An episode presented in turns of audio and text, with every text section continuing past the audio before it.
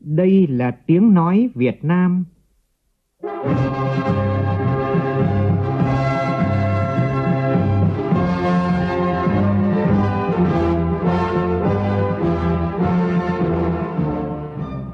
là tiếng nói Việt Nam, phát thanh từ Hà Nội, thủ đô nước Cộng hòa xã hội chủ nghĩa Việt Nam.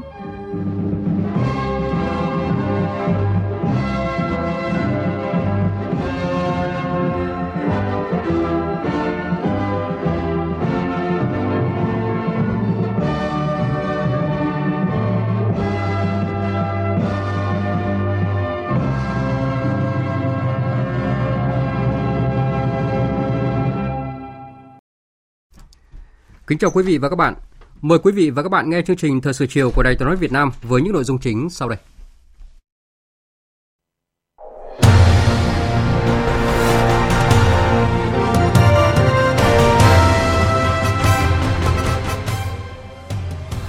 Việc sắp xếp các đơn vị hành chính cần đảm bảo sự đồng thuận của nhân dân với mục tiêu cuối cùng là tinh gọn bộ máy, tiết kiệm kinh phí, đây là đề nghị của nhiều đại biểu Quốc hội khi cho ý kiến về việc sắp xếp các đơn vị hành chính cấp huyện, cấp xã giai đoạn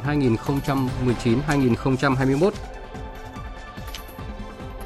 Chủ tịch nước Nguyễn Xuân Phúc làm việc với các nhà khoa học về xây dựng nhà nước pháp quyền. Chủ trì cuộc họp với các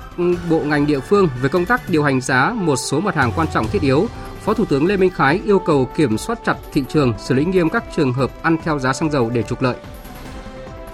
Bộ Y tế ban hành hướng dẫn mới về quản lý tại nhà đối với người mắc COVID-19, trong đó thay đổi về điều kiện cách ly, cho phép F0 ra khỏi nơi cách ly nhưng phải đeo khẩu trang và giữ khoảng cách. Bắt đầu từ ngày mai, Việt Nam chính thức mở cửa du lịch hoàn toàn đối với du khách quốc tế. Kỷ niệm 34 năm 64 chiến sĩ Hải quân Nhân dân Việt Nam đã hy sinh để giữ đảo Gạc Ma, thành kính tri ân quá khứ để tiếp nối lịch sử hiện tại, giữ vững chủ quyền biên đảo thiêng liêng của Tổ quốc.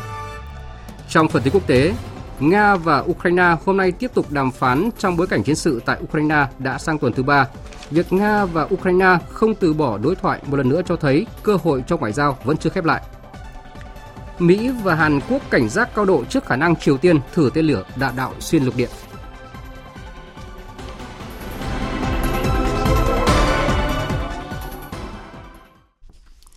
Bây giờ là nội dung chi tiết. Chiều nay tại Phủ Chủ tịch, Chủ tịch nước Nguyễn Xuân Phúc, trưởng ban chỉ đạo cải cách tư pháp Trung ương, trưởng ban chỉ đạo xây dựng đề án chiến lược xây dựng và hoàn thiện nhà nước pháp quyền xã hội chủ nghĩa Việt Nam đến năm 2030, định hướng đến năm 2045, làm việc với các chuyên gia, nhà khoa học về lộ trình, thời gian thực hiện và các nội dung xây dựng đề án. Cùng dự buổi làm việc có Ủy viên Bộ Chính trị, Bí thư Trung Đảng, trưởng ban Nội chính Trung ương Phan Đình Trạc, Phát biểu tại buổi làm việc, Chủ tịch nước đề nghị các nhà khoa học, chuyên gia đóng góp các ý kiến có tính đột phá để xây dựng đề án có chất lượng cao. Các đột phá này phải có cơ sở khoa học để phục vụ phát triển đất nước. Tin của phóng viên Vũ Dung. Phát biểu tại buổi làm việc, Chủ tịch nước Nguyễn Xuân Phúc đánh giá cao các chuyên gia nhà khoa học đã có nhiều đóng góp cho việc xây dựng đề án chiến lược xây dựng và hoàn thiện nhà nước pháp quyền xã hội chủ nghĩa Việt Nam đến năm 2030, định hướng đến năm 2045. Theo đó, các nội dung này tiếp tục khẳng định vai trò sự lãnh đạo của Đảng trong chương trình xây dựng nhà nước pháp quyền xã hội chủ nghĩa hiện nay, đồng thời cũng cập nhật những vấn đề thời sự quan trọng, nhất là quyền con người, quyền công dân, chế độ dân chủ và quyền làm chủ của nhân dân tại Việt Nam. Ban biên tập, ban nội chính đã có một đề cương chi tiết tương đối tốt, đảm bảo những nguyên tắc quan trọng về định hướng của nhà nước pháp quyền. Những yêu cầu của nhà nước pháp quyền cho dân vì dân quyền con người, dân chủ, pháp luật dưới sự lãnh đạo của đảng, đảm bảo sự lãnh đạo của đảng và chủ nghĩa xã hội ở nước ta thời kỳ tới thế nào. Vâng, vâng. Chúng tôi thống nhất cao cần có những cần có một cái tư duy đó là nhà nước pháp quyền đầy đủ của Việt Nam với những đột phá không né tránh những vấn đề bất cập tồn tại kéo dài bất cập lý hiện này cái mà chúng ta thấy thấm đậm được là những bất cập tồn tại và chúng ta phải sửa. Nhưng mà chúng ta không sửa thì chúng ta tiếp tục thất bại. Nói như vậy. Thứ hai nữa là những cái đột phá mới chưa rõ lắm cần tiếp tục nghiên cứu rút ra có tầm hơn. Ít điểm ít cái đầu đột phá nhưng mà đột phá ra đột phá là cái thứ gì đưa ra để dễ vận dụng dễ, dễ áp dụng. Chủ tịch nước cũng đề nghị Ban chỉ đạo chỉ đạo các bộ phận chuyên môn tiếp tục thực hiện tốt 27 chuyên đề của đề án với chất lượng cao, đặc biệt cần tiếp tục thúc đẩy các chuyên đề theo đúng tiến độ đề ra. Quá trình làm cần tăng cường các cuộc tọa đàm chuyên sâu để nêu ra được các vấn đề mới, kể cả những vấn đề đột phá và thảo luận kỹ lưỡng để có sự thống nhất cao, báo cáo Ban chỉ đạo và Bộ Chính trị. Chủ tịch nước Nguyễn Xuân Phúc yêu cầu. Tóm lại, đẩy mạnh tốc độ các ba nhóm đề án tờ trình dự thảo nghị quyết trước hết là tiếp tục hoàn chỉnh đề cương trên tinh thần mà anh là các ông chí đã nói các ông chí chuyên gia đều nói mà tôi nói các ông chí là quyên thâm lắm ừ, kinh nghiệm lắm. Phải đổi mới tư duy mạnh mẽ trong biên tập không thể là nồi cơm nói hai lần. Không thể là chép lại những thứ mà ai cũng biết. Không giống đổi mới không nêu những điểm quan điểm mới không giống đột phá. Nhưng mà nói như vậy nhưng phải đột phá có cơ sở khoa học. Để phục vụ đất nước chứ không phải đột phá ào ào để này khác đâu ý đó đấy. Thời gian chỉ còn lại 6 tháng cần có một đồng hồ đếm ngược việc này. Tôi yêu cầu ban nội chính trung ương có lịch trình cụ thể cho từng nội dung để làm việc với các đồng chí có liên quan, kể cả các đồng chí chuyên gia. Hàng tuần, có báo cáo tiến độ cho trưởng ban, phó ban thường trực, ban chỉ đạo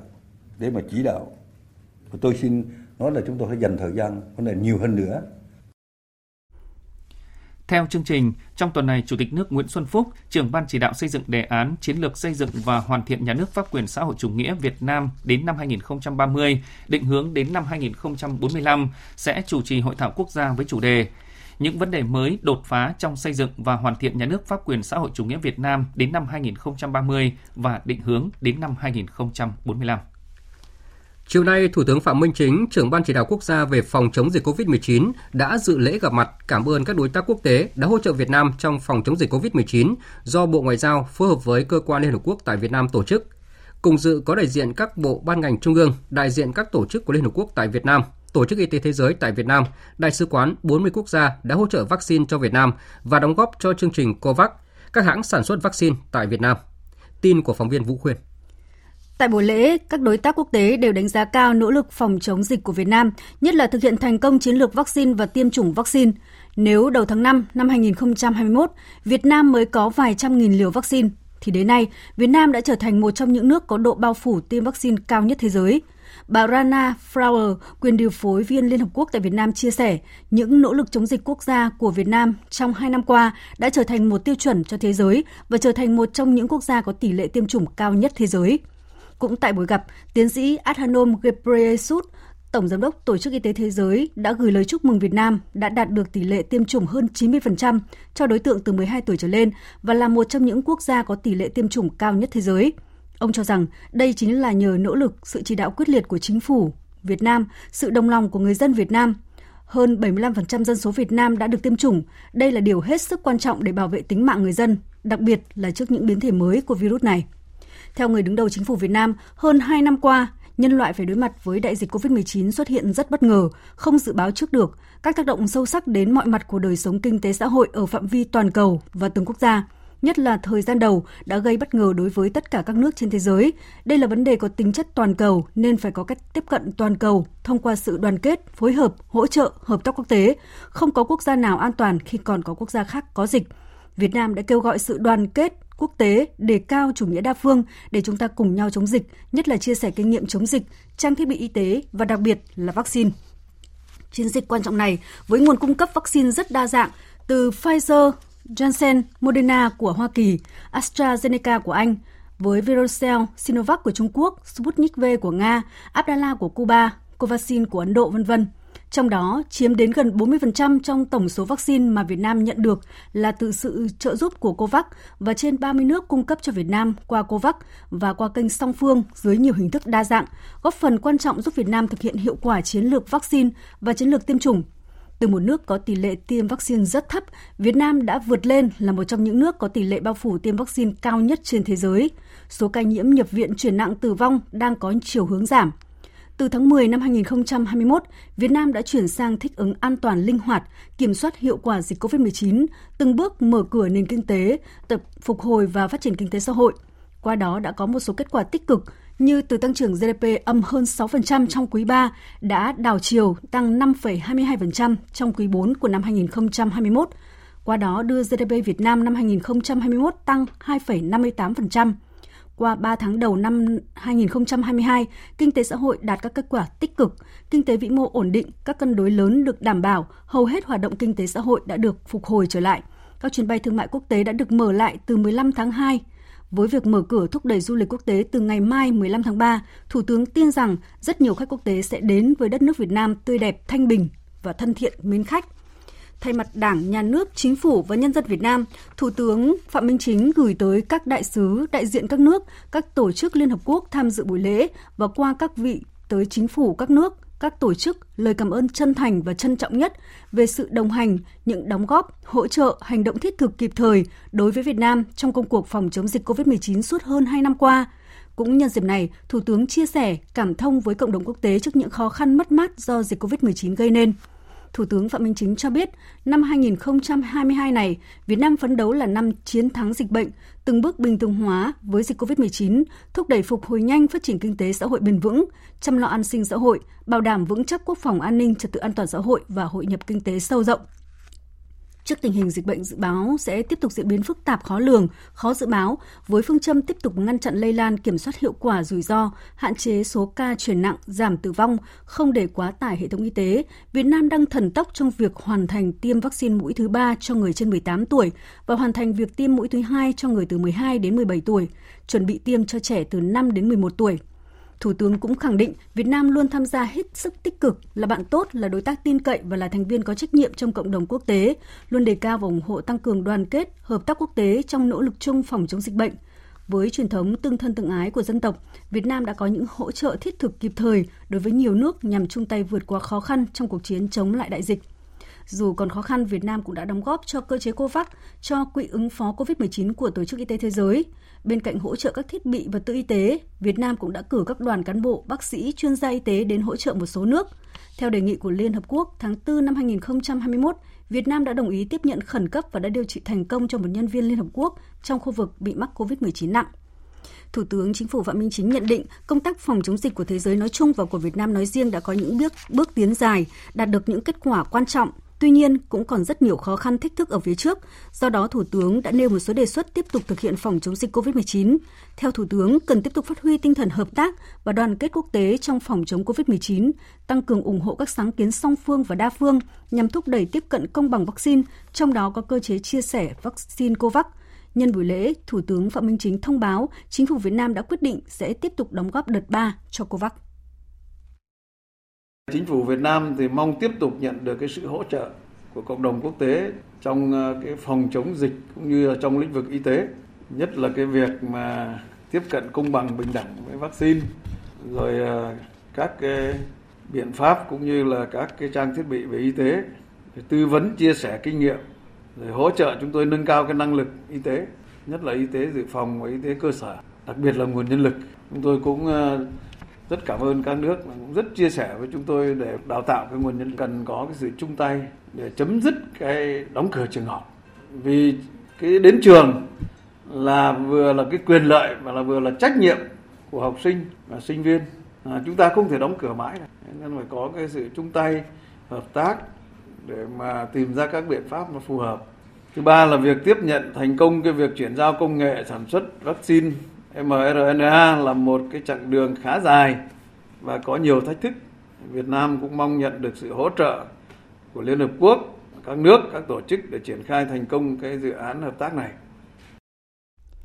Thủ tướng bày tỏ chính phủ Việt Nam mong tiếp tục nhận được sự hỗ trợ của các nước, các tổ chức về cung cấp vaccine, nhất là vaccine phòng chống các biến chủng mới và vaccine cho trẻ em từ 5 đến dưới 12 tuổi, tư vấn chia sẻ kinh nghiệm về tiêm vaccine cho trẻ em, hỗ trợ Việt Nam mở cửa trường học an toàn, tiếp tục hỗ trợ việc Việt Nam nâng cao năng lực hệ thống y tế, nhất là y tế cơ sở, y tế dự phòng. Việt Nam mong nhận được sự hỗ trợ của Liên Hợp Quốc và các nước, các tổ chức để phòng chống dịch hiệu quả, thể hiện sự đoàn kết, trách nhiệm quốc tế trong phòng chống dịch COVID-19. Thay mặt Đảng, Nhà nước và nhân dân Việt Nam, tôi xin cảm ơn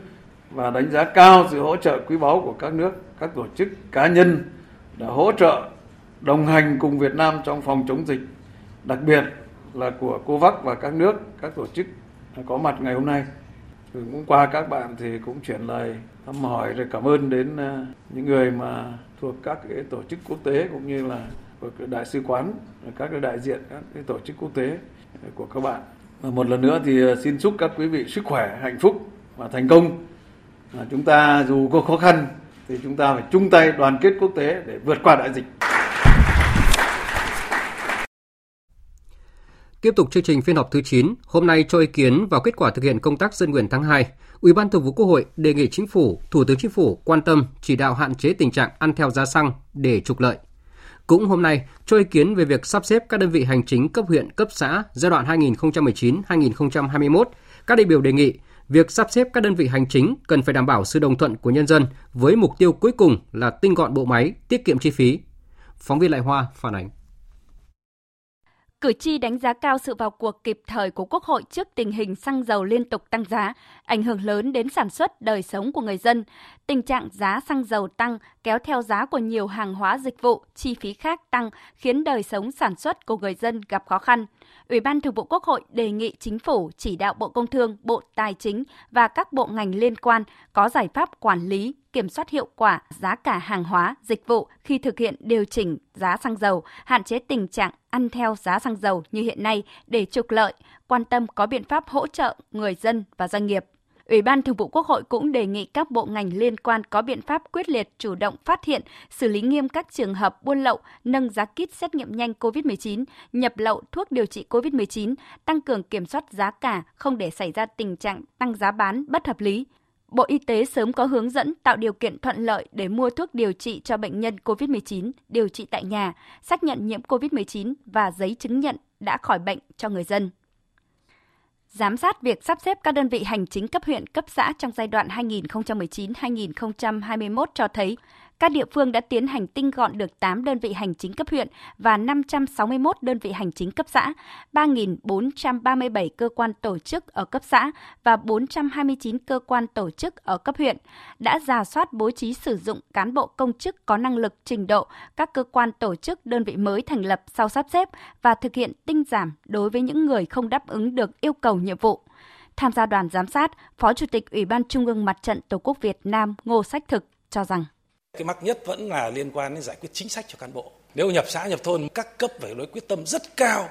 mà nó đồng thuận giữa cái cấp ủy ở xã là đồng tình. Ở đây mình nói là dôi dư thì tất nhiên là xếp dứt khoát phải giảm và những đồng chí không được bố trí vào ờ, cái bộ máy mới nữa. Tôi thấy là cái giải quyết chính sách cho cán bộ là rất quan trọng, tạo cái ổn định lâu dài. Chủ nhiệm Ủy ban Kinh tế của Quốc hội Vũ Hồng Thanh đề nghị đoàn giám sát có kiến nghị giải pháp đặc thù đối với số cán bộ dôi dư. Dư địa để cho các cái xã đã sắp xếp rồi, cán bộ dôi dư ra, trước vào đấy mà khó thì có chuyển từ xã này sang xã kia được. Nhưng mà cái cái ba tư này nó lại chói ở cái chỗ là bây giờ các cái xã đấy nó không còn cái dư địa nữa. Thì cái này lại thêm khó cho các địa phương. Và nếu mà như thế thì phải có cái chính sách đặc thù cho cái cán bộ mà dôi dư như nào để động viên người ta có thể là nghỉ hưu trước tuổi, nhưng phải có chế độ chính sách, có thể là mạnh hơn so với 108 nữa, mới xử lý được cái chỗ dôi dư này. Tại phiên họp, Chủ tịch Quốc hội Vương Đình Huệ đề nghị đoàn giám sát làm rõ quá trình lấy ý kiến của người dân trong sắp xếp đơn vị hành chính, có chỗ nào nóng vội, chủ quan hay áp đặt, việc cung cấp dịch vụ công cho người dân gặp khó khăn gì khi sát nhập từ 3 đến 4 xã lại. Đối với việc sát nhập cấp huyện và thành phố, Chủ tịch Quốc hội Vương Đình Huệ đề nghị nếu như trường hợp mà một huyện mà lại ghép vào cả một thành phố ấy, thì không nên đưa vào cái chủ trương này mà đưa vào cái việc mà chúng ta sắp xếp địa giới hành chính theo cái 1210 1211 đánh giá nó tổng thể nó, căn cơ nó phù hợp hơn. Lần này là có một huyện nhập vào cả một cái thành phố. Rồi thành lập thêm 11 đơn vị hành chính cấp thị xã. Khi lên rồi bố trí nguồn lực như thế nào đó để mà và cái đó nó có phù hợp với cái quy hoạch phát triển đô thị hay không nữa? Chúng ta nên đánh giá sâu hơn chỗ này. Chứ để sau này chúng ta có tiếp tục làm kiểu này không?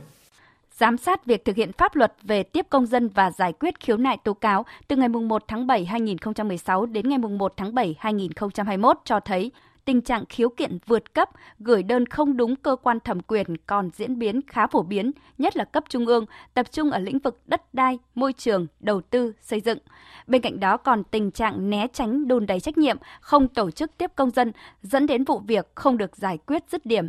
Trưởng ban công tác đại biểu Nguyễn Thị Thanh nêu rõ. Khi mà những người đứng đầu tiếp công dân thì hiệu quả hơn rất nhiều nhưng mà người đứng đầu không ra tiếp công dân nên là một cái nguyên nhân dẫn đến nhiều vụ việc không được giải quyết và thuộc thẩm quyền ở cấp dưới nhưng mà lại vượt cấp và đưa lên cấp trên thì chính là cái câu chuyện là không tiếp đúng cái chủ thể mà luật quy định. Sau phiên họp, Ủy ban Thường vụ Quốc hội thống nhất thành lập đoàn giám sát tại 5 tỉnh thành phố gồm Hà Nội, Lào Cai, Thành phố Hồ Chí Minh, Khánh Hòa và Kiên Giang là các địa phương có công dân đến khiếu nại đông người phức tạp, có nhiều vụ việc khiếu nại tố cáo tranh chấp liên quan đến đất đai, về quản lý và vận hành nhà trung cư thương mại, về thực hiện chính sách đối với người có công, về việc thực hiện chuyển đổi chợ dân sinh thành các trung tâm thương mại để tiến hành giám sát thời gian tới.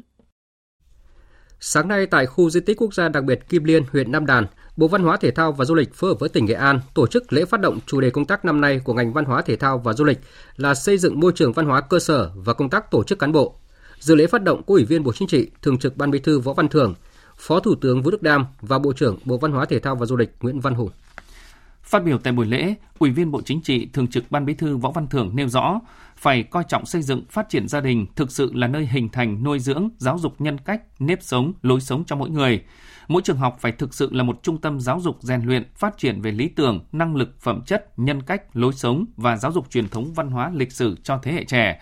xây dựng đời sống văn hóa ở địa bàn dân cư, các cơ quan đơn vị doanh nghiệp đoàn kết, dân chủ, văn minh nâng cao chất lượng hiệu quả các cuộc vận động phong trào toàn dân đoàn kết xây dựng đời sống văn hóa, vân vân.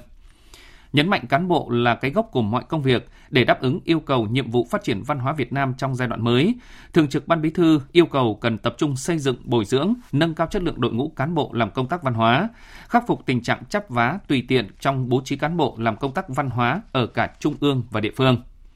Cũng trong sáng nay, Thường trực Ban Bí thư Võ Văn Thưởng cùng đoàn đại biểu đã đến dân hoa dân hương tưởng niệm Chủ tịch Hồ Chí Minh tại khu di tích quốc gia đặc biệt Kim Liên, tham quan mô hình xây dựng đời sống văn hóa cơ sở gắn với nông thôn mới nâng cao, nông thôn mới kiểu mẫu tại xóm 6, xã Nam Giang, huyện Nam Đàn. Tại Hà Nội, sáng nay Ban Tổ chức Trung ương tổ chức hội nghị quán triệt triển khai thực hiện quy định số 58 của Bộ Chính trị, một số vấn đề về bảo vệ chính trị nội bộ Đảng và lấy ý kiến về dự thảo hướng dẫn thực hiện quy định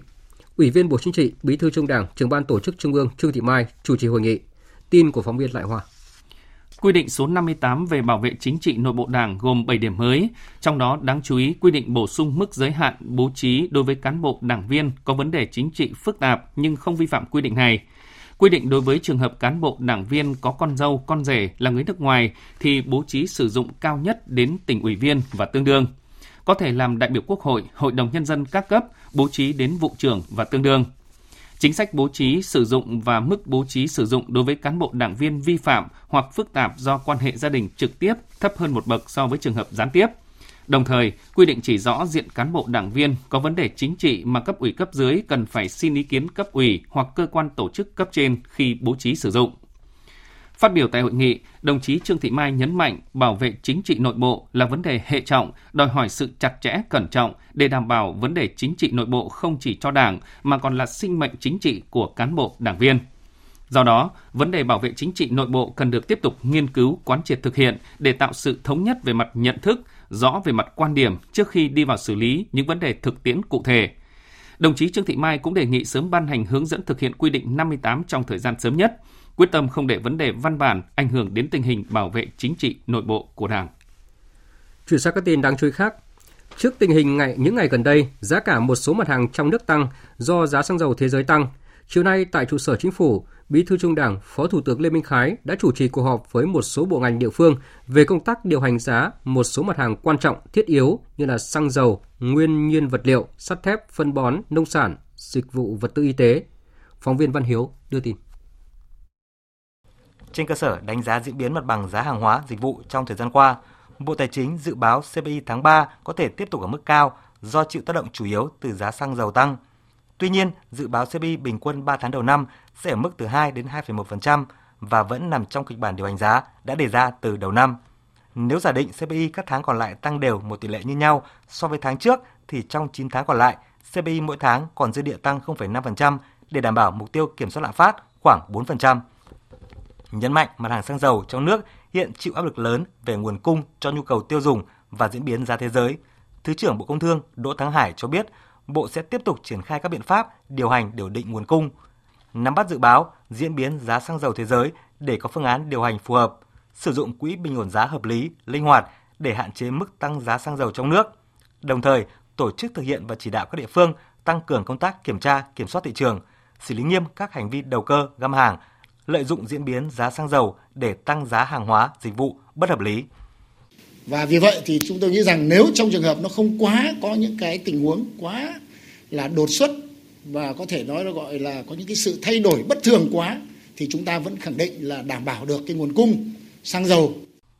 Phó Thủ tướng Lê Minh Khái khẳng định việc kiểm soát chặt chẽ các mặt hàng chịu tác động từ giá xăng dầu là rất cần thiết để kịp thời xử lý tình trạng lợi dụng tăng giá bất hợp lý. Thì như vậy cái dự báo và các cái giải pháp các nhóm giải pháp để làm sao chúng ta bình ổn giá phải điều hành nó đạt cái cái lạm phát mục tiêu như quốc hội đã đã đề ra có nghĩa là cuối năm thì không vượt quá 4%, không vượt quá trong mức 4% thôi. Và gần đây thì các ông chí biết thì đa số là là là cũng rất lo đấy, đấy về cái tình hình. Nếu như mà chúng ta không kiểm soát được thì cái cái thành quả mà chúng ta nỗ lực cố gắng và đặc biệt trong cái chương trình mà phục hồi và phát triển kinh tế nó sẽ bị ảnh hưởng rất là lớn.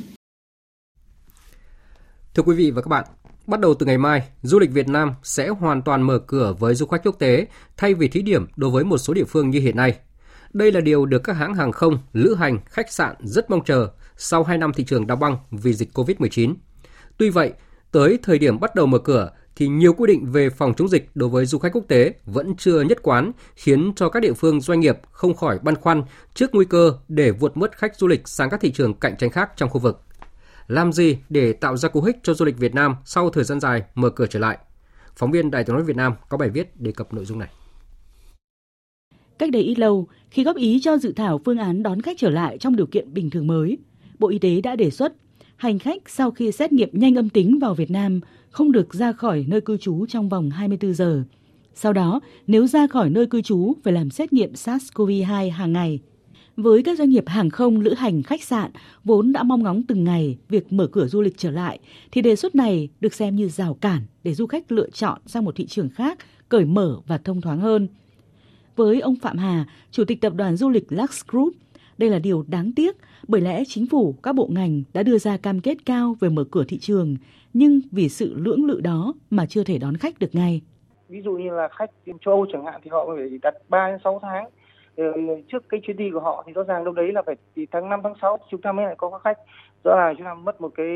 mất cơ hội mất thời gian do cái việc chính sách của chúng ta quá chậm chạp. Và du khách thì về rất là mong muốn là cái việc rất là đơn giản cho người ta ví dụ như là đến là là là người ta đã tiêm được đi du lịch luôn chứ không phải cách ly 24 tiếng cũng không phải cách ly ờ, 72 tiếng nữa nhiều chuyên gia cho rằng trong khi du khách trong nước không bị yêu cầu xét nghiệm và không ra khỏi nơi cư trú trong vòng 24 giờ, thì quy định như vậy với du khách quốc tế là tương đối lạc hậu với thế giới, trong khi các nước đã mở cửa có rất nhiều thuận lợi cho du khách.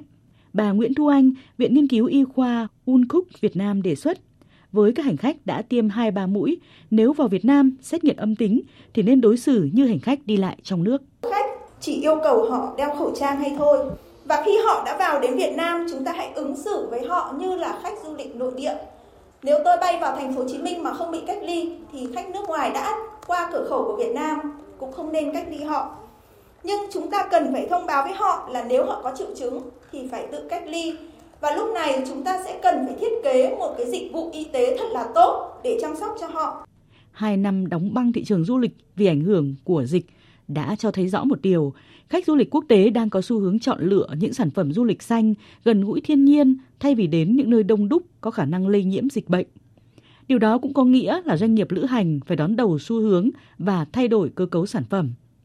Ông Nguyễn Mạnh Hòa, Chủ tịch Tập đoàn Du lịch Emotion Group đề xuất. Nhu cầu khách quốc tế thì rất là nhiều. thì Hiện tại bây giờ là bao nhiêu năm rồi người ta không đi du lịch. Thế bây giờ muốn người ta đi không ấy thì nó chỉ có đơn giản là anh phải giảm thiểu tất cả những cái quy trình về chuyện xét nghiệm hay là về à, cách ly về những cái điều kiện ràng buộc. Phải bỏ hết đi thì người ta mới đi du lịch bình thường được. Vì nói gì nói cái du lịch ấy là nó là thoải mái người ta mới đi. Nhà nước ấy phải dự đoán tất cả những trường hợp mà nó xảy ra như thế này.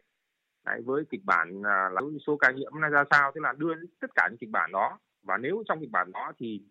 automatic là cái chính sách nó chạy theo như thế nào thì lúc đấy là để cho cả chính quyền và doanh nghiệp rồi ngành du lịch thì người ta sẽ có những cái sự chuẩn bị tính toán nó phù hợp hơn các chuyên gia y tế vẫn khuyến cáo du lịch là hoạt động kinh tế đặc biệt liên quan đến vấn đề di chuyển của các nhóm người. Vì vậy, ngoài việc thu hút khách, cũng cần tính tới những yếu tố rủi ro bằng các giải pháp quản lý dữ liệu thông suốt từ các hãng lữ hành, hàng không và các địa phương. Mở nhưng không có nghĩa là buông lỏng, vẫn là phương châm cần thiết lúc này để thúc đẩy du lịch. Lĩnh vực chiếm 1,2% GDP cả nước. Lúc này thì hầu hết các địa phương đã sẵn sàng chào đón du khách quốc tế với những chương trình trải nghiệm đặc sắc. Ghi nhận của nhóm phóng viên Đài tiếng nói Việt Nam thường trú tại khu vực Tây Bắc. Amazing, một trong 6 khách sạn cao cấp ở Sapa đang mong chờ từng ngày tới giờ mở cửa vì phân khúc khách quốc tế chiếm tới 80% doanh thu của đơn vị này. Ông Đỗ Khắc Hiếu, cán bộ phụ trách kinh doanh tại khách sạn, chia sẻ.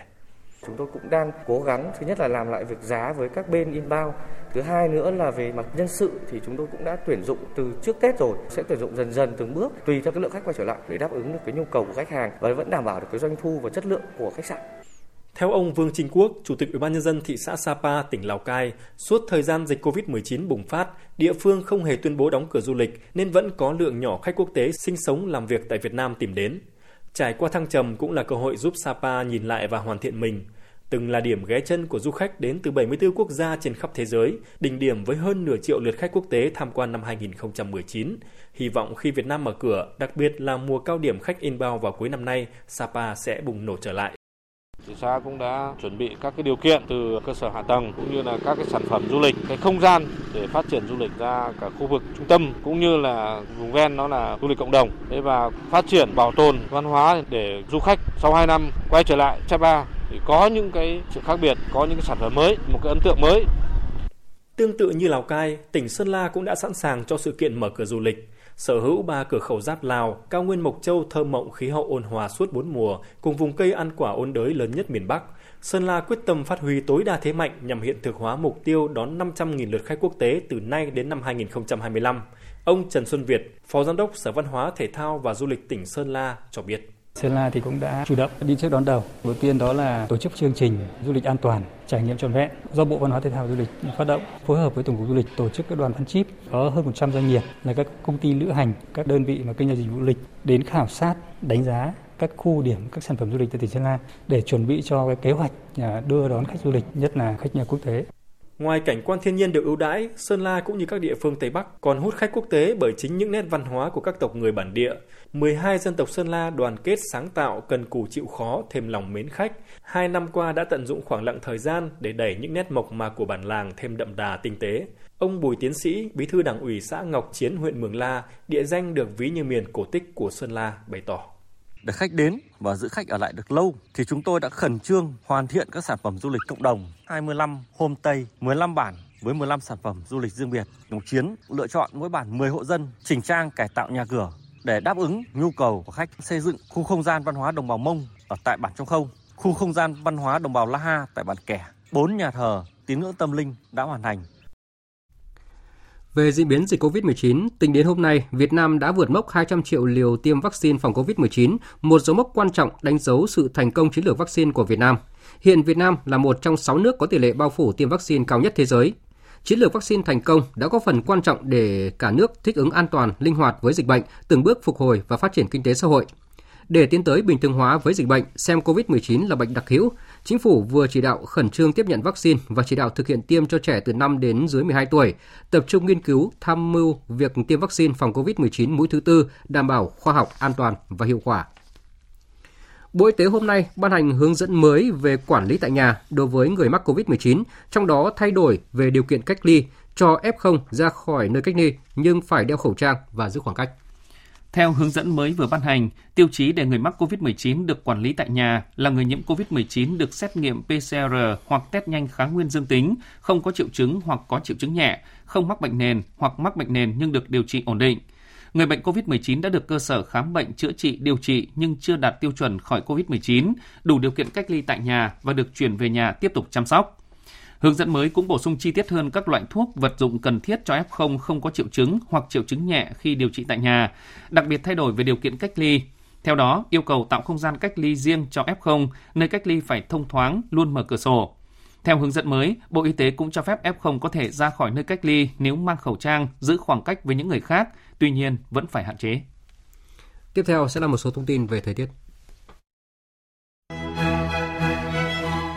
Gió đông nam thổi mạnh từ biển mang theo hơi nước cùng với nhiệt độ giảm thấp về đêm và sáng sớm, tạo điều kiện hình thành sương ẩm, sương mù và mưa phùn khắp Bắc Bộ.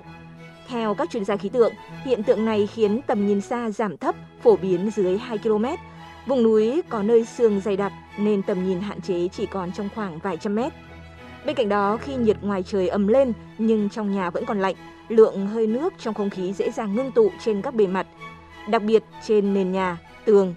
Thời tiết nồm ẩm tại Bắc Bộ sẽ tiếp diễn trong những ngày tới. Miền Bắc chỉ còn lạnh với đêm và sáng sớm với nhiệt độ thấp nhất từ 20 đến 22 độ, sang ngày mai cao nhất lên mức 26 đến 27 độ. Lưu ý khu vực Tây Bắc Bộ đêm nay có mưa rông nhiều nơi. Trong khi đó khu vực Tây Nguyên hanh khô và nắng nhiều, cảnh báo nguy cơ cháy rừng cao cấp 4 cấp 5. Nam Bộ ban ngày nắng nóng, đặc biệt miền Đông Nam Bộ ngày mai và những ngày tới nắng nóng nhiều nơi trên 35 độ. Tối và đêm, nhiệt giảm nhanh còn 25 đến 26 độ.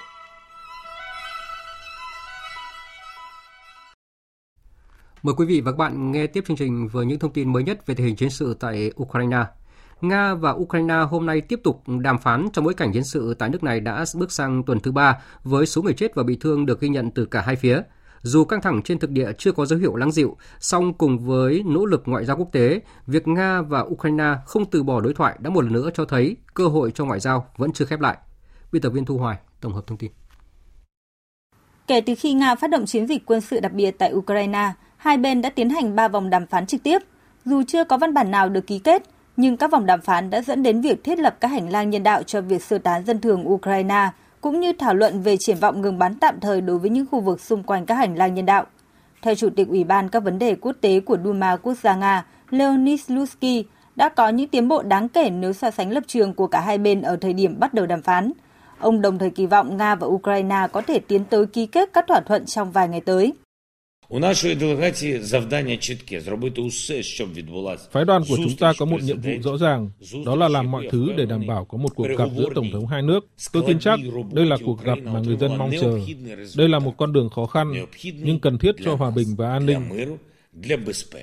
Tuy nhiên, căng thẳng tại Ukraine vẫn chưa hạ nhiệt và hai bên tiếp tục cáo buộc nhau vi phạm lệnh ngừng bắn và gây cản trở cho hoạt động sơ tán của người dân. Nhà lãnh đạo Ukraine hôm qua một lần nữa hối thúc tổ chức Hiệp ước Bắc Đại Tây Dương NATO áp đặt vùng cấm bay tại Ukraine, cảnh báo nguy cơ các nước thành viên liên minh quân sự này có thể bị ảnh hưởng trong chiến dịch quân sự đặc biệt của Nga. Kiev đã nhiều lần kêu gọi NATO thiết lập vùng cấm bay trên lãnh thổ Ukraine, nhưng tổ chức này đã từ chối bởi điều này sẽ dẫn tới một kịch bản nguy hiểm là đối đầu trực tiếp giữa Nga và NATO. Tổng thư ký NATO Jens Stoltenberg nhấn mạnh.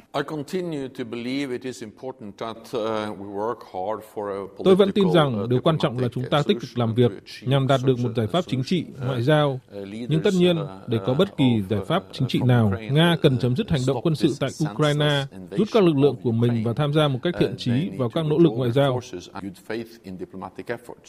Nga từng cảnh báo sẽ coi bất kỳ nỗ lực nào của các nước khác nhằm thiết lập vùng cấm bay trên lãnh thổ Ukraine là sự tham gia vào các hành động quân sự. Theo Tổng thống Putin, những hành động như vậy sẽ gây ra hậu quả thảm khốc không chỉ cho châu Âu mà còn cho toàn thế giới. Mỹ và Hàn Quốc đặt các lực lượng trong tình trạng sẵn sàng cao độ trước khả năng một vụ thử tên lửa đạn đạo xuyên lục địa của Triều Tiên vốn bị cấm theo các nghị quyết của Hội đồng Bảo an Liên Hợp Quốc. Biên tập viên Đài tiếng nói Việt Nam thông tin.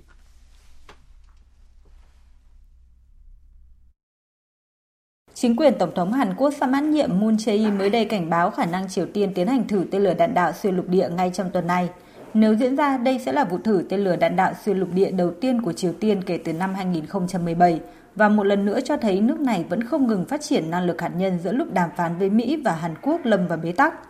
Bán đảo Triều Tiên nóng lên trong bối cảnh Hàn Quốc sắp có tổng thống mới với cách tiếp cận được dự báo là cứng rắn hơn với Triều Tiên – dù khẳng định vẫn sẵn sàng khởi động lại các cuộc đàm phán phi hạt nhân hóa đang bị đình trệ, song Tổng thống đắc cử Hàn Quốc Yoon suk yeol cũng tuyên bố có thể cần phải có các cuộc tấn công phủ đầu để chống lại nguy cơ một cuộc tấn công tên lửa tiềm tàng của Triều Tiên. Ông cũng cho biết sẽ mua thêm hệ thống đánh chặn tên lửa của Mỹ. Tôi sẽ xây dựng các lực lượng vũ trang mạnh mẽ để ngăn chặn mọi hành vi khiêu khích,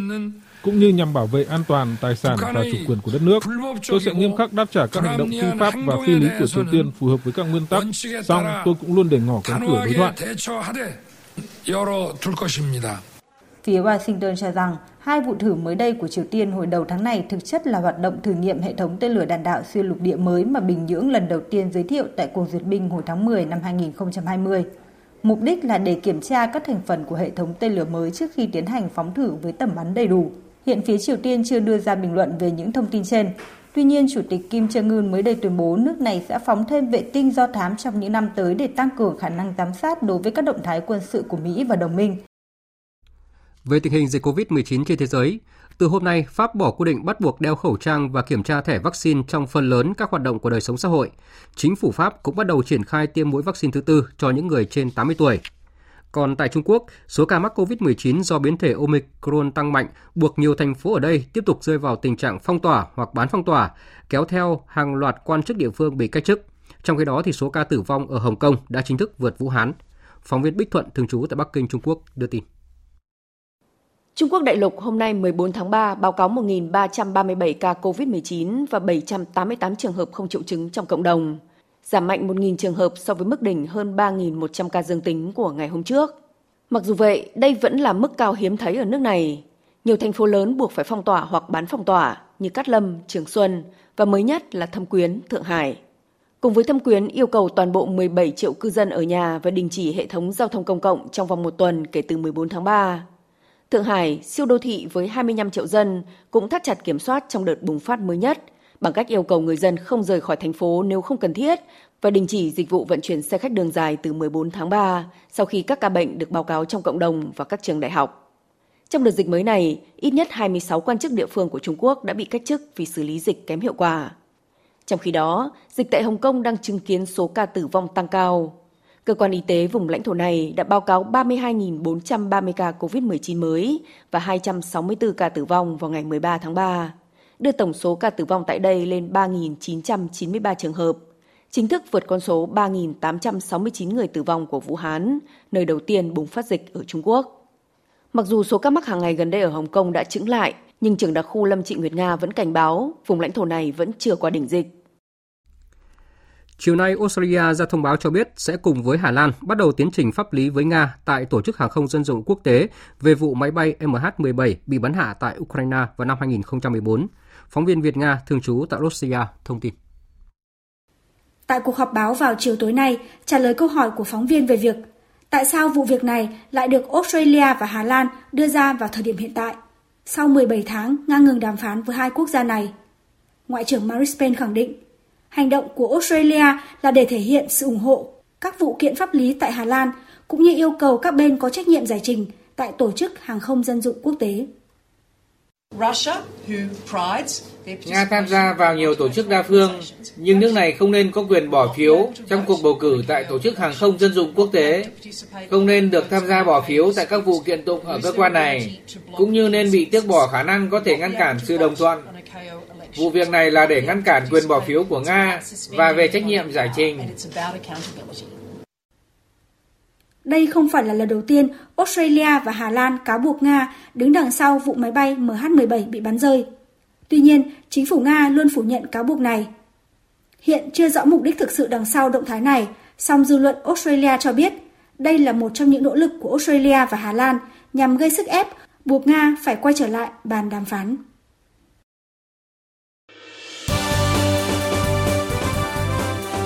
Thời sự tiếng nói Việt Nam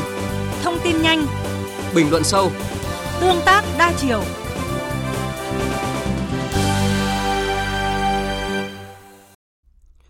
Thưa quý vị và các bạn, hôm nay ngày 14 tháng 3, tròn 34 năm diễn ra sự kiện Trung Quốc dùng vũ lực cưỡng chiếm đảo Gạc Ma thuộc quần đảo Trường Sa của Việt Nam. 64 chiến sĩ Hải quân Nhân dân Việt Nam đã anh dũng hy sinh để bảo vệ từng tấc đất chủ quyền biển đảo tại Gạc Ma. 34 năm đã trôi qua, sóng biển có thể xóa nhòa mọi dấu vết, nhưng không thể xóa được ký ức bi tráng của người dân Việt Nam về những con người quả cảm mà sự hy sinh của họ được dựng thành những tượng đài bất tử về tình yêu Tổ quốc. Tinh thần chiến đấu của các anh là một nốt son trong lịch sử dân tộc mà thế hệ hôm nay và mai sau khắc cốt ghi tâm.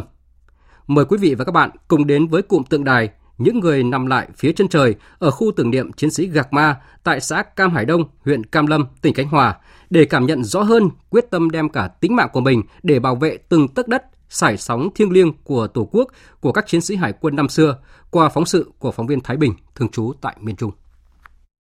Hàng chục năm nay, cứ đến ngày 14 tháng 3, bà Nguyễn Thị Hường, 58 tuổi, ở xã Thượng Sơn, huyện Đô Lương, tỉnh Nghệ An, lại lặn lội vào bán đảo Cam Ranh, tỉnh Khánh Hòa để làm dỗ người em trai là liệt sĩ Nguyễn Tất Nam và 63 đồng đội của em. Mẹ mất sớm, bà Hường thay mẹ chăm lo cho em trai. Lần tiến em lên đường nhập ngũ vào năm 1985 cũng là lần cuối bà gặp em trai của mình. Bà nhớ mãi, hôm đó trời rét căm căm, lúc lên xe, anh Nam đã cởi chiếc áo len đang mặc, nhờ một người bạn đưa xuống cho chị, rồi ngồi thụp xuống. Anh Nam sợ, nếu đưa trực tiếp thì bà Hường sẽ khóc. Ngày 10 tháng 3, trước khi lên tàu ra đảo, anh Nam đã viết thư gửi về quê cho chị gái với mong muốn sớm hoàn thành nghĩa vụ để ổn định công việc. Nhưng đó lại là bức thư cuối cùng của em trai và là kỹ vật của bà Hường. Lần giữa này, bà Hường giao lại bức thư cho ban quản lý khu tưởng niệm chiến sĩ Gạc Ma. Tàu em là tàu vận chuyển hàng chứ không phải tàu chiến đấu. Là trong cái nội dung thư chị yên tâm. Thì dặn hai đứa cháu là ngoan học và giỏi mà cháu thì đừng con dài lắm. Nên là cầu mừng. Tàu hạt quý 604 mẹ thì chết thì sớm thì chị em thương nhau lắm. Viết cho chị gái là mùng 10 tháng 3 tầm 11 là tàu ra đảo 14 là em hy sinh. Thư về là em mất rồi khu tưởng niệm chiến sĩ Gạc Ma ở bắc bán đảo Cam Ranh, huyện Cam Lâm, tỉnh Khánh Hòa được Tổng Liên đoàn Lao động Việt Nam xây dựng, hoàn thành đưa vào sử dụng từ năm 2017. Trung tâm khu tưởng niệm là quảng trường cụm tượng đài, những người nằm lại phía chân trời, khu trưng bày ngầm, mộ gió và công viên hòa bình. Từ khi hoạt động đến nay, đã có hơn 1.000 đoàn với gần 300.000 lượt khách đến thăm viếng. Nhiều cơ quan trường học trong cả nước cũng thường tổ chức dân hương, hoa để giáo dục cho các em biết ghi nhớ lịch sử đã qua. Cứ đến dịp 14 tháng 3, nơi đây diễn ra lễ dỗ các liệt sĩ. Chị Lê Thị Thanh Tâm, giáo viên ở huyện Cam Lâm, tình nguyện viên hướng dẫn tại khu tưởng niệm cho biết, khách tham quan rất xúc động, nhất là khi thăm khu trưng bày ngầm, được nhìn những di vật trong quá trình bảo vệ biển đảo của các liệt sĩ. Những năm đầu, nhiều người nhói lòng khi trong số 64 liệt sĩ chưa có di ảnh của liệt sĩ Trần Quốc Trị. Sau đó, Phó giáo sư tiến sĩ Ngô Văn Minh, cán bộ học viện chính trị khu vực 3 ở thành phố Đà Nẵng, cùng nhiều học viên đã kiên trì tìm ra di ảnh cho liệt sĩ Trần Quốc Trị. Ngày ngày thì có người đến rất là đông, họ cảm nhận, họ thắp nén hương, nó giống như một cái sự tri ân vậy. Nhiều người biết đến gạt ma, nhiều người sẽ xem những cái tấm gương của các anh như là một cái phần để mà làm cho cái bản thân mình cố gắng hơn, bảo vệ đất nước tốt đẹp hơn. Ông Võ Duy Trúc, trưởng ban quản lý khu tưởng niệm liệt sĩ Gạc Ma cho biết, đã 34 năm kể từ ngày 14 tháng 3 năm 1988, máu của các liệt sĩ đã hòa cùng biển cả, nhắc nhở thế hệ muôn đời sau nhớ về tinh thần quyết tử để bảo vệ chủ quyền Tổ quốc. Theo cái hướng của Thủ tướng Chính phủ trong cái dịp đi thăm cái hướng là sẽ trở thành một cái công viên. Trong đó có những cái biểu tượng biểu trưng ờ, vùng quần đảo Trường Sa một cái khu như thế này mà trong 2 hecta thì nó hơi chặt liên đoàn lao động tỉnh cũng như tổng liên đoàn làm cái thủ tục xin tỉnh giao thêm 2,5 hecta về hướng biển. Mong rằng cái giai đoạn 2 được triển khai kết nối nó đồng bộ cái không gian nó hướng biển thì nó cảm nhận về biển về đảo rõ hơn. Vòng tròn bất tử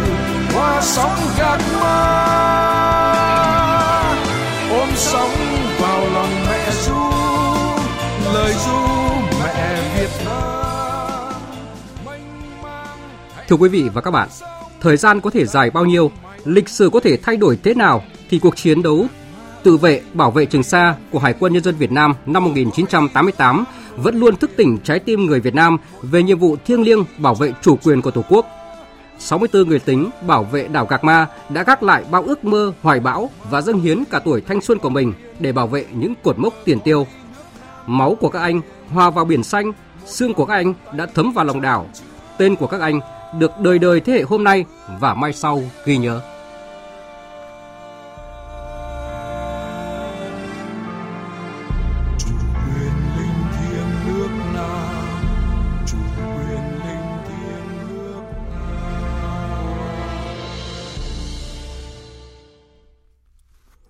Mời quý vị và các bạn nghe tiếp chương trình Thời sự chiều nay với trang tin thể thao.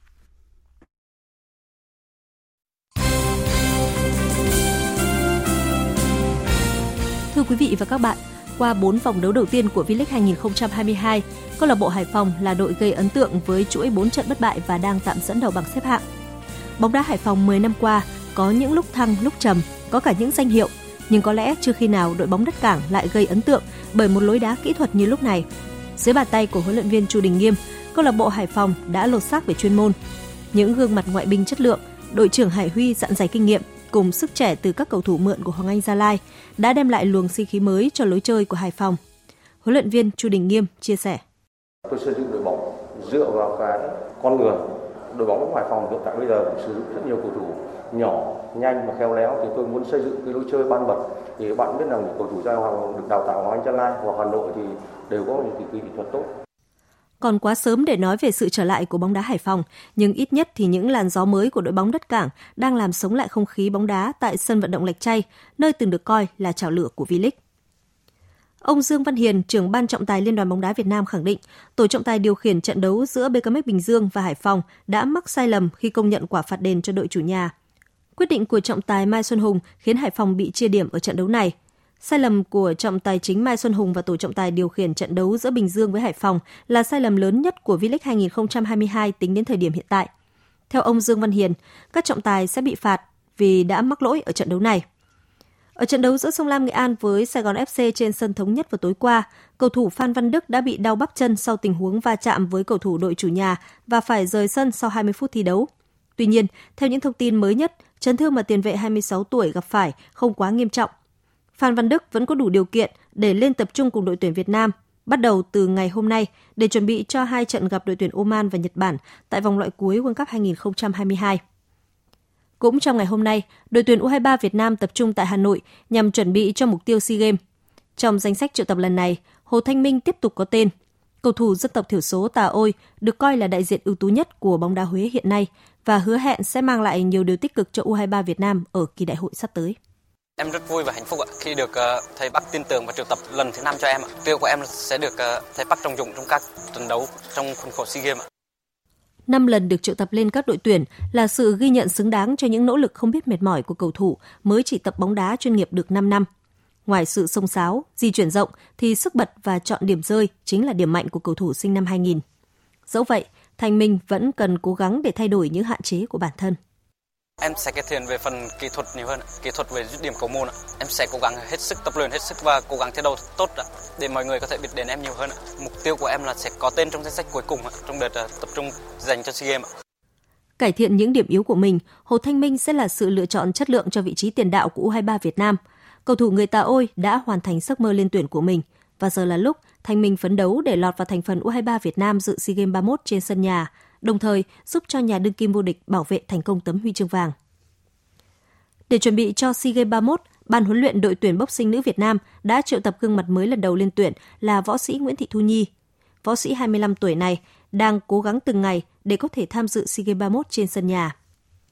Nguyễn Thị Thu Nhi được triệu tập lên đội tuyển boxing nữ quốc gia vào cuối năm ngoái sau khi giành đai WBO thế giới hạng 47 kg.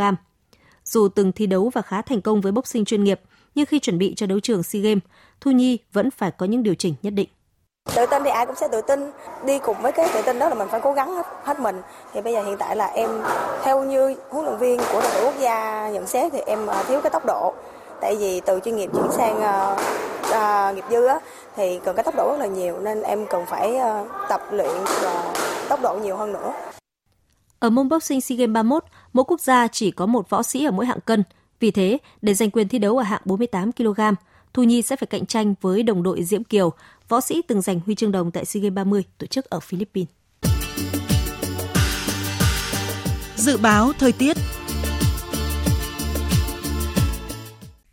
Bắc Bộ chỉ còn rét về đêm và sáng sớm, ban ngày trời ấm áp với nhiệt độ cao nhất lên mức 24 đến 27 độ. Tuy nhiên, độ ẩm trong không khí khá cao. Còn tại khu vực Tây Nguyên và Nam Bộ nắng nhiều, đặc biệt miền Đông Nam Bộ có nơi có nắng nóng. Sau đây sẽ là phần dự báo chi tiết các khu vực đêm nay và ngày mai. Phía Tây Bắc Bộ nhiều mây, có mưa vài nơi, sáng sớm có sương mù nhẹ, riêng khu Tây Bắc có mưa rào rải rác và có nơi có rông. Đêm và sáng sớm trời lạnh, nhiệt độ từ 19 đến 26 độ, riêng khu Tây Bắc cao nhất từ 26 đến 28 độ. Phía Đông Bắc Bộ nhiều mây, có mưa nhỏ vài nơi, đêm và sáng sớm có sương mù nhẹ, đêm và sáng sớm trời lạnh, nhiệt độ từ 19 đến 27 độ.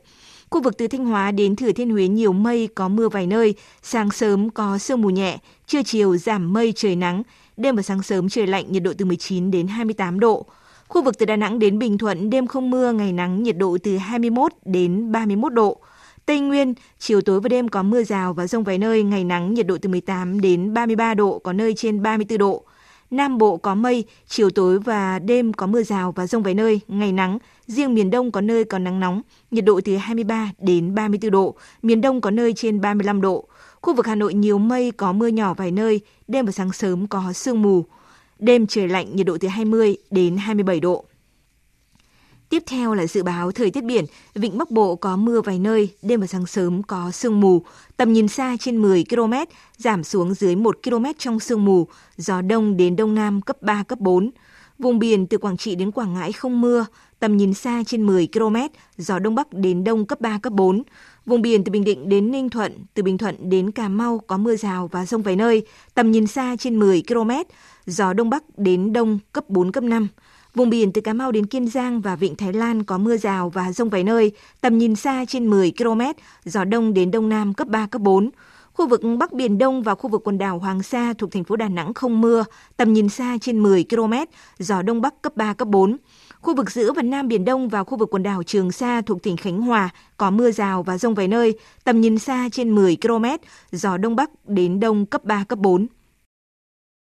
Những thông tin dự báo thời tiết vừa rồi đã kết thúc chương trình thời sự chiều nay của Đài Tiếng nói Việt Nam. Chương trình do các biên tập viên Nguyễn Cường, Duy Quyền và Thu Hòa thực hiện với sự tham gia của phát thanh viên Mạnh Cường và kỹ thuật viên Văn Quang. Chịu trách nhiệm nội dung Lê Hằng. Cảm ơn quý vị và các bạn đã dành thời gian lắng nghe.